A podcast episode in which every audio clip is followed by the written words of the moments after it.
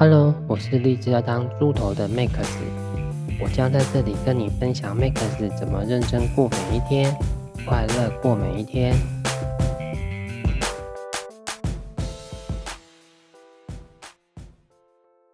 今天要讨论的主题是嫌麻烦跟懒得学，会不会错过让我们心动的人和事？Max 在 Facebook 看到朋友分享蔡康永的贴文，蔡康永说。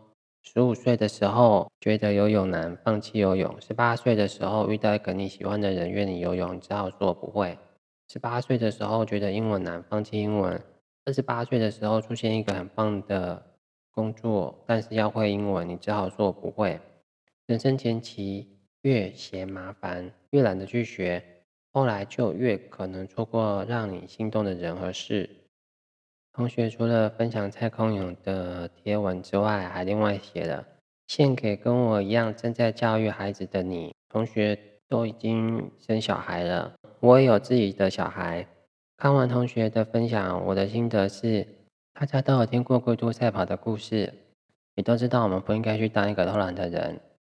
但是为什么一有机会，大多数的人，包括我自己，还是会选择去偷懒呢？难道是？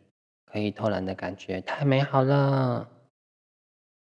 越怕麻烦的人啊，就越容易错过人生中很棒的机会。所以，请打开你的心，试着去当一个怕麻烦的人，然后找出如何有效率的解决问题，然后来避开麻烦。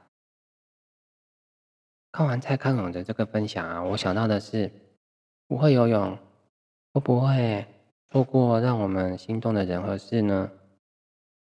我想会游泳有好处，不会游泳一样有好处啊。也许会游泳反而会让你错过让你心动的人和事，不会游泳才有机会被喜欢的人教，然后拉近彼此的距离，增加相处的机会。而且很奇怪哦，你看，如果你会游泳，你喜欢上一个不会游泳的人，难道就因为对方不会游泳就不喜欢他吗？应该不会吧。另外一个蔡康永讲到的是。不会英文会不会错过让我们心动的人和事？就是如果会英文的话，可以找到比较多的工作。但是你觉得很棒的工作，并不是每个人都觉得很棒。例如上一代很多人希望小朋友去做铁饭碗的公务员，望子成龙；希望小朋友当医生或继承家业；希望小朋友长大之后赚大钱。别人认为很棒的事，我们该不该去做？该不该成为别人眼中预期的样子？别人都说英文好，应该去学英文吗？别人说家里有钱的话，要送小朋友去学艺，应该要去送吗？我在教育自己的小朋友的时候，又遇到一样的困扰。我们家妹妹说，她以后啊，未来用不到英文，而且她也没打算出国，还说她要去找用不到英文的工作。所以根本不用学英文，然后我们家哥哥啊也没有想要学英文。虽然他们现在学校的英文课啊，课本用的单字都很简单、实用、常用、基础，还有生活化。我跟他一起吃饭的时候啊，我就抽问他一些课本上面的单字。有一个单字啊，我连续问了他三天，他就回答我说他记不起来，不知道。每次问完之后，我就会跟他讲答案，然后连续三天都他都回答不出来同一个单字，所以感觉他也不太喜欢英文。在三个星期前啊，我看了《间谍家家酒》的第十八集，这集在讲家庭教师。如果你还没有看到第十八集，又不想要爆被爆雷的话，那你就要赶快不要继续往下听了，因为我们接下来要来分享剧情喽。在第十八集里面，是大部分家长会遇到的问题。问题就是小朋友不会自主去学习。对家长而言，解法之一就是去找家庭教师来陪小朋友读书。台湾家长会希望家庭教师最好是优秀的大学生，然后最好小孩也会被影响之后，小朋友长大进入到优秀的大学去就读。对爸爸而言，最好家教老师是长得。外形甜美可爱的女大生，除了第十八集有讲到教育的部分之外，第二十一集也出现了另外一种高压、高强度的教育方式，不是女主角安妮儿喜欢的学习方式。这种高压的方式还蛮常出现在古时候的亚洲。斯巴达式的教育对家长来说很方便，家长花费的时间或精力都比较少，不需要动脑。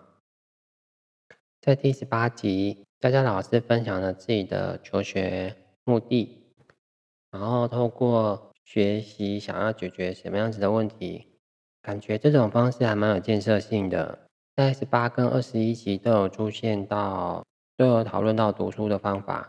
安妮亚和大多数的人一样，都会选择相较之下轻松、愉快又舒服的那一个。有人说，如果你想要打造一艘船，不是先请大家去收集材料，或是分配工作，还是发号施令，而是要先激起所有人对浩瀚海洋的一片渴望。在第十八集，老师在离开之前，安妮亚她还没有解决自己读书遇到的问题，能够改变安妮亚自己的，往往都只有自己而已。最后让安妮亚自主学习，并且救了安妮亚的成绩，是安妮亚她之前犯的错。安妮亚那时候因为自己的能力不够，差点帮不上忙。还好在钟塔附近有好心的路人神救援。看完第十八集，Max 联想到一个小故事：有一个人牵着一匹马到河边，去跟马说：“河里的水很好喝哦。”但是牵马的人没办法强迫马把水喝进去。故事结束。一个人有没有办法改变，关键永远都是在他自己愿不愿意改变。除非他想要改变，否则没有人能够改变他。回到现实的生活里，我们家的哥哥每天回家都吵着要打 online game，在他打电动之前会来请示我的允许。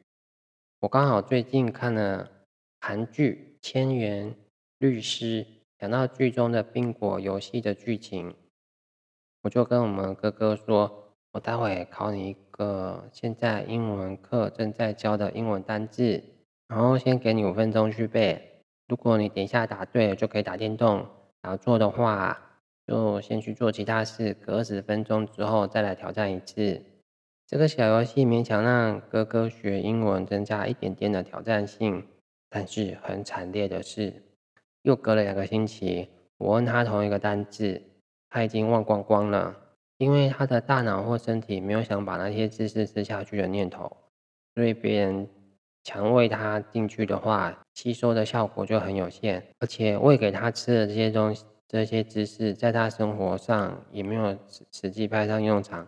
难怪他会兴致缺缺。这次的分享就到这里喽，我们下次见，拜拜。